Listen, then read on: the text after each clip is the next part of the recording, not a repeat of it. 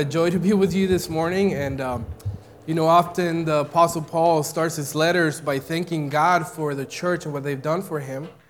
And so I just want to say thank you to you because for the past year we had some struggles with cancer treatment and being away 2,000 miles away from family.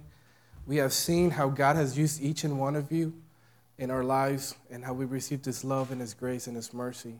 So I just want to say thank you. And even as I go through this internship, thank you to the pastors and leaders for pouring into me and this opportunity to share with you God's word. Uh, what greater joy than to do that, right? So, um, would you turn with me to John 3, 1 through 15? John 3, 1 through 15. And as you turn there, I want to start off by telling you a story. Um, about two years ago, I was uh, driving down in Detroit. I was coaching a baseball team, and I was picking up a young man in a pretty rough neighborhood. And well, I made a wrong turn. And when I made this wrong turn, I found myself in this neighborhood where all of a sudden I was shocked. And I was shocked because everywhere I looked from my left to my right, for block after block, I saw pictures of abandoned and broken houses that looked like that. And me coming from Texas, I had never experienced that. So I was just really shocked and kind of moved by that. Fast forward to last year, I was uh, talking to some friends from Detroit and Flint, and um, they were just really excited in our conversation about sharing with me this new movement that was taking place in downtown Flint and downtown Detroit. They called it the rebirth of Detroit and the rebirth of Flint downtown. And what they meant by that was that there was this movement of people moving into the city and buying these broken homes, this dark, void of life homes, and renewing them, buying them, completely constructing them, and making them new.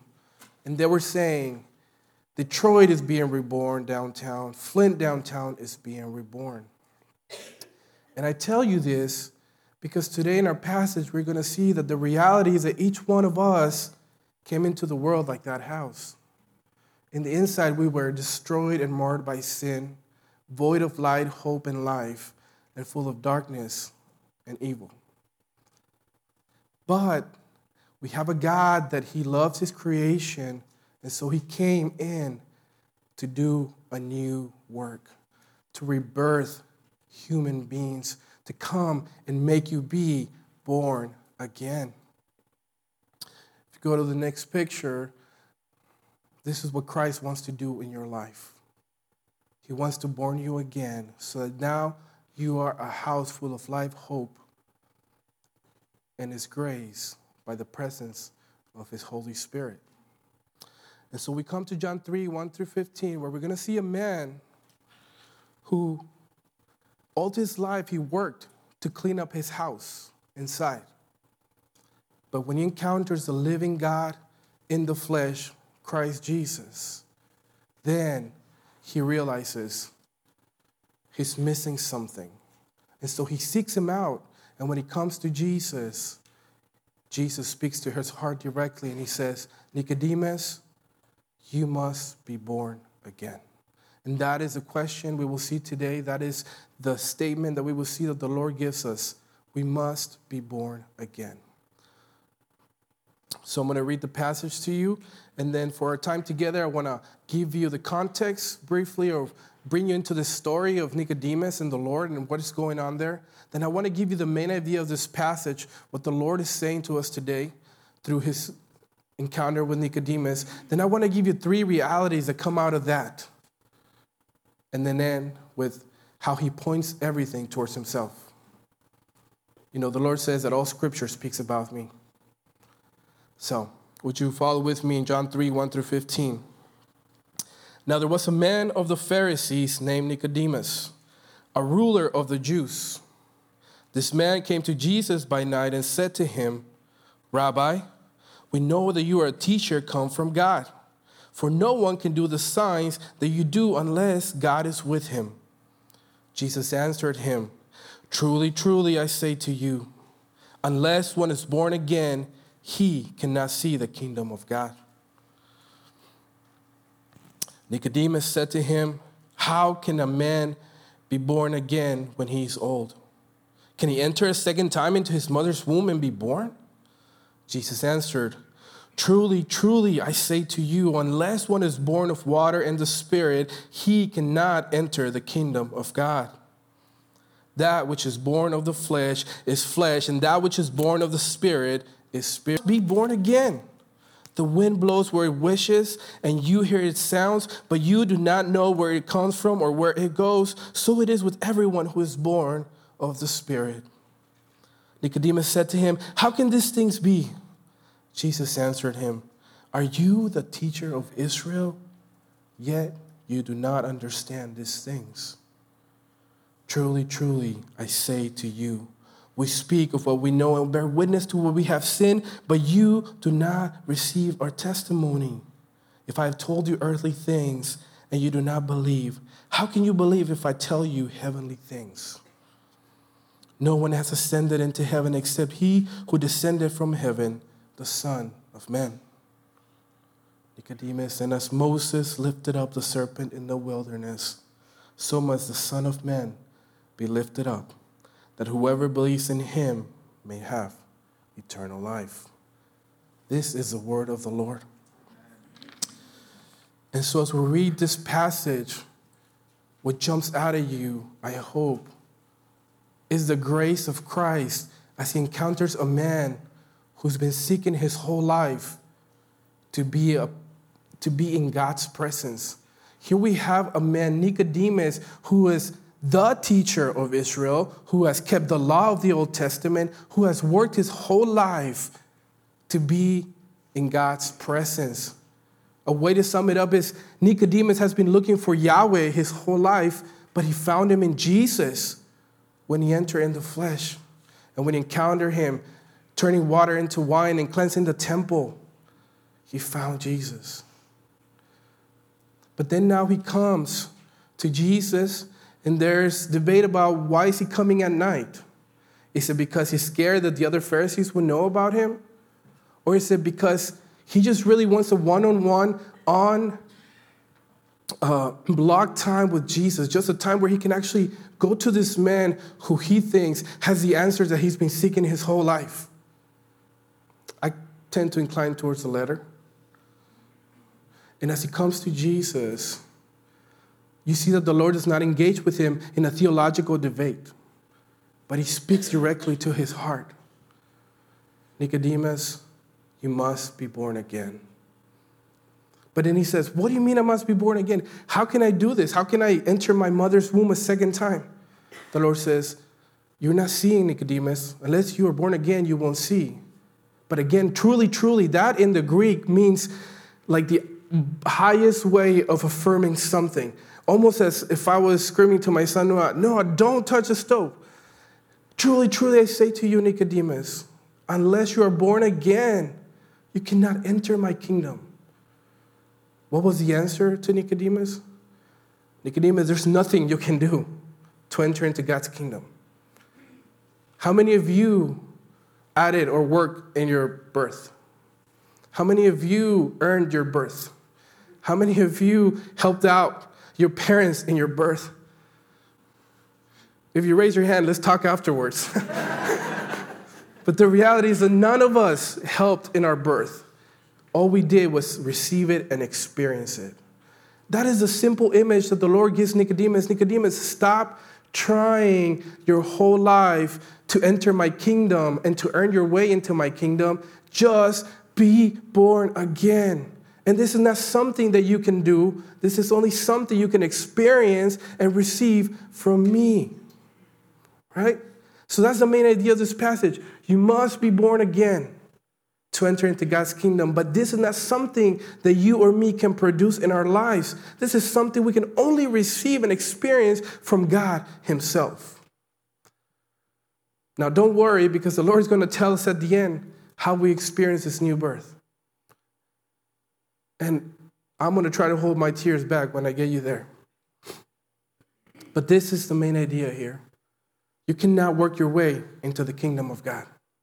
No matter how much you serve others, no matter how much you do all sorts of good things, unless you are born again, you cannot enter his kingdom. You know, I used to work with a Japanese company as an engineer, and there I found uh, a lot of new things about their culture. One thing is they had this special name for those who were not pure blood Japanese. And one of my coworkers was half Japanese, half American.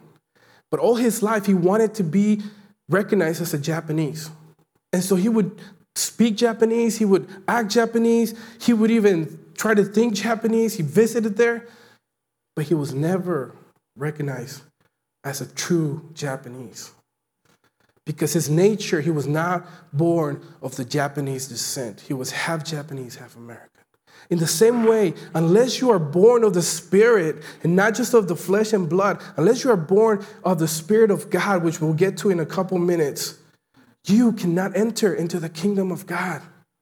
Even if you look Christian, even if you talk Christian, even if you act like a Christian, unless you are born again of the Spirit of God, you cannot see the kingdom, nor can you enter the kingdom of God. But before we get there, I want to give you three realities that the Lord gives us. He begins to paint the picture for Nicodemus of what it's like to be in the kingdom of God.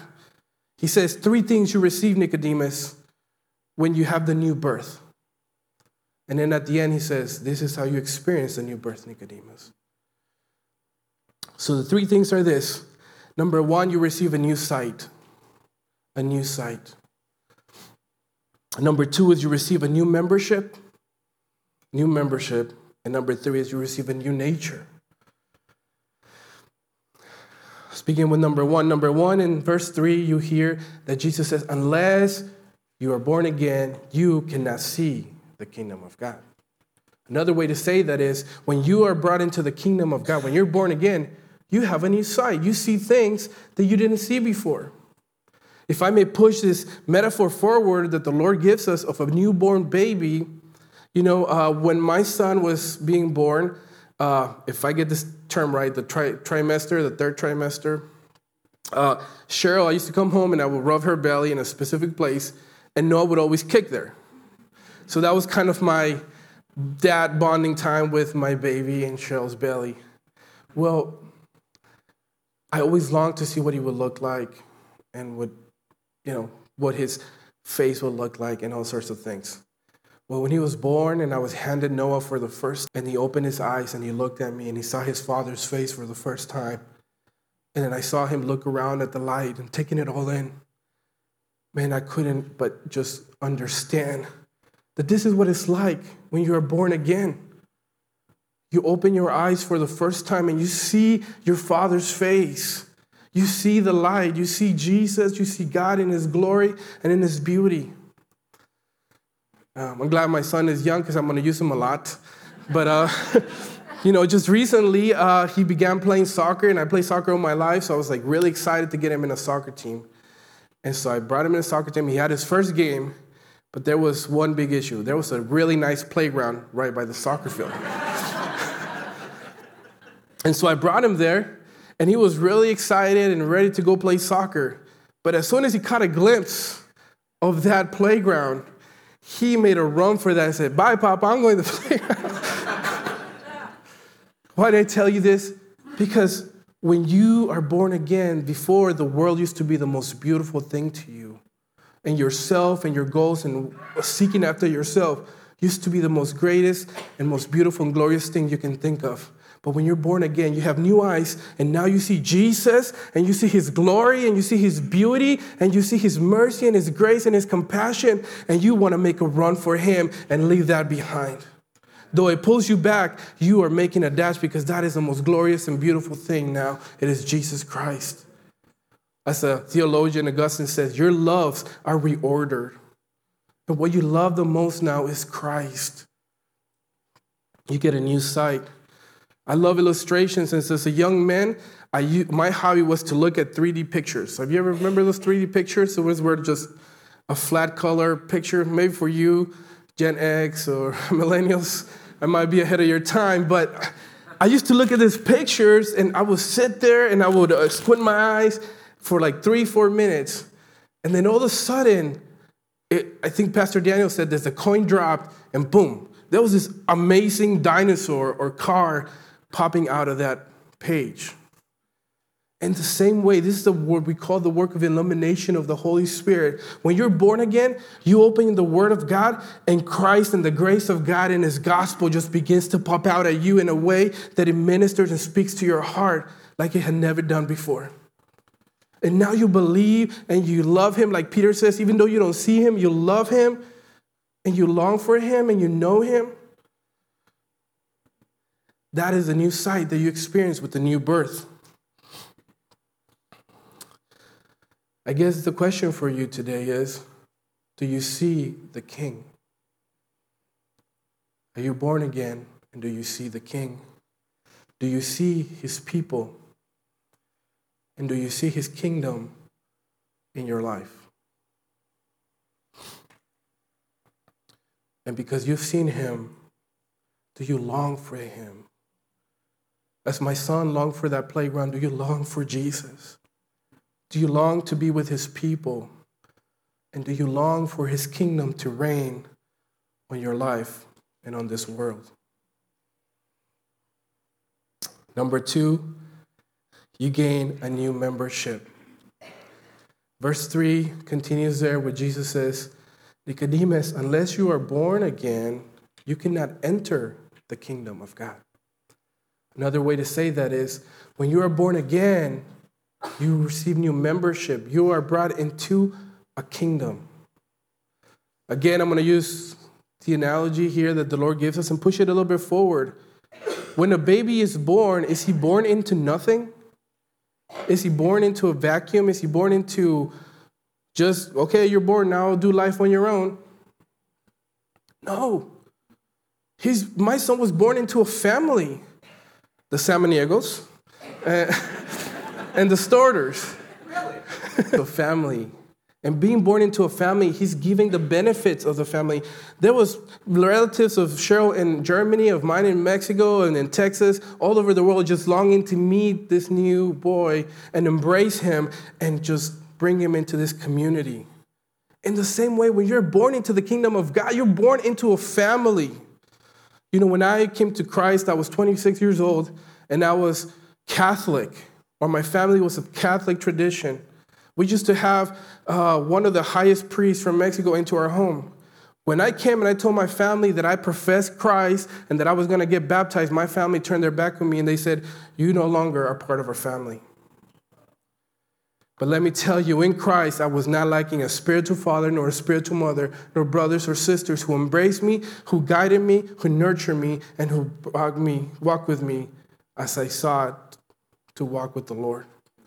In the same way, you have been born again. You've been born into this family. You and me, we are brothers and sisters spiritually in the Lord, and we have the same Father. And one day we will be in heaven together as brothers and sisters in the Lord. What a glorious thing. But you don't only get that, you also get you also get responsibilities. You know, my son doesn't have many other than maybe learning how to go potty right now. but we're all given responsibilities when it comes into the kingdom of God. You've been indwelled by the Holy Spirit and gifted. And if at all, the, the number one responsibility is you are to proclaim His good news. You are to proclaim His good news. Now, I also want to share with you something that is on my heart about this passage, is that is when a new baby is born, what is the first thing they want to do? They want to hear him cry. Why? Because if he's crying, then he's a healthy baby and he's breathing. But there's some babies that don't come crying. There's some babies that need a lot of intensive care and they need a lot of attention. In the same way, when you see a brother or sister in the Lord come in the new birth, don't expect him to always come out crying, healthy, and running after Jesus. Some may come in need of a lot of nurturing because they've been in the brokenness of the world. The question to you is Are you committed to the King? Is your commitment and your deepest commitment, first and foremost, to this King that now you belong to his kingdom? Are you committed to his people? And are you committed to his rule in your life? And if you are, what does this look like in your life? Are you serving the king? As a member of a family, are you serving him? And the beautiful thing is that now you're a son and daughter. How many of you will stop loving your son if he doesn't cut the grass? None. We'll be upset, we'll be um, unpleased, but we love him. Are you serving his people? Are you committed in serving his people? And are you committed to expanding his rule on this earth? Because you have a new membership and a new sight. Now we come to number three a new nature. A new nature. We did hear that unless you are born of the water and the Spirit, and out of spiritual birth and not flesh, that you cannot enter the kingdom of God.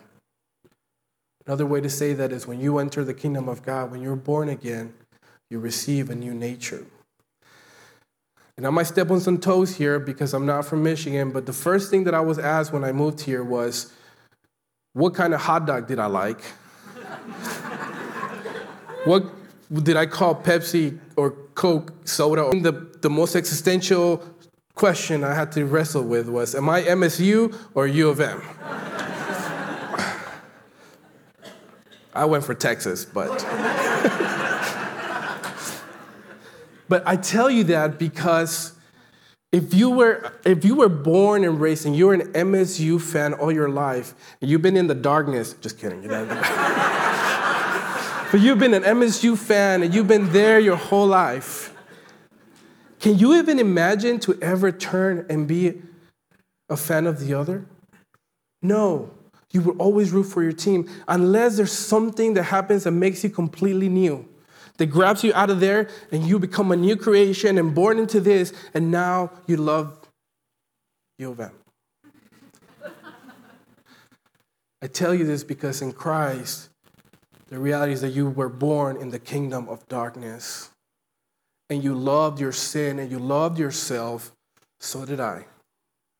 And you hated the things of God. You wanted to please yourself. Your struggle was not with sin, your struggle was with righteousness. But then Jesus comes and he does this new birth and he brings you out of that kingdom and he puts you in the kingdom of light where now you love God and you hate sin. Even though you struggle with it, now you struggle with sin and it's not God and his righteousness. Before over here, you were mastered by sin and his evil desires. Now you are mastered by Christ and his grace and his righteousness. And now you want to follow him. And like Paul says, even though I do the things I do not want to do, oh, what a wretched man I am, but praise be to God for Jesus Christ. Right? Before you say, ah, oh, why does God get in my way? Now you say, God, help me do your way. That is a new nature. That is the new nature that you receive.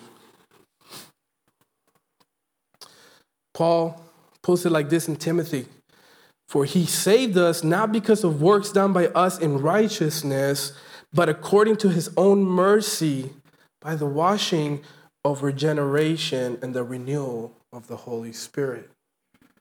Theologians are going to debate about what the washing there means. And in the passage in John 3. But everybody knows and understands that the indwelling and regeneration work of the Holy Spirit is a given and a must in the work of your new birth. You know, this new this theme of newness in this gospel, John, is all over the place. Jesus says, Destroy this temple and I will build it up in three days. Then in chapter four, he meets a woman at the well and he says, I am the Messiah. And the woman says, If you're the Messiah, where do I worship? My father says I worship in this mountain, but you Jews say I worship in the temple. And Jesus says, The Father is looking for those who will worship in, in spirit and in truth. The temple in Israel was the place where God would dwell and where the presence of God could be come into contact so that you could worship him. But now Jesus is making a new creation where you don't need to go to a temple because now you're going to become the temple in which He will indwell you, and the presence of God will be in there so that you can worship Him in spirit and in truth. That is a new nature. You have received the Holy Spirit of God to come and indwell you. And you know his presence and you know him and you believe in him. That is a new nature. They're all combined and they're all intertwined. But the Lord breaks them down for us. There's a new sight, there's a new membership, there's a new nature. And that, I think, begs the question from all of us well, if there's nothing I can do to receive or to earn my way into God's kingdom, then what, what must we do? What is our role in this? Well, the reality is that God does everything.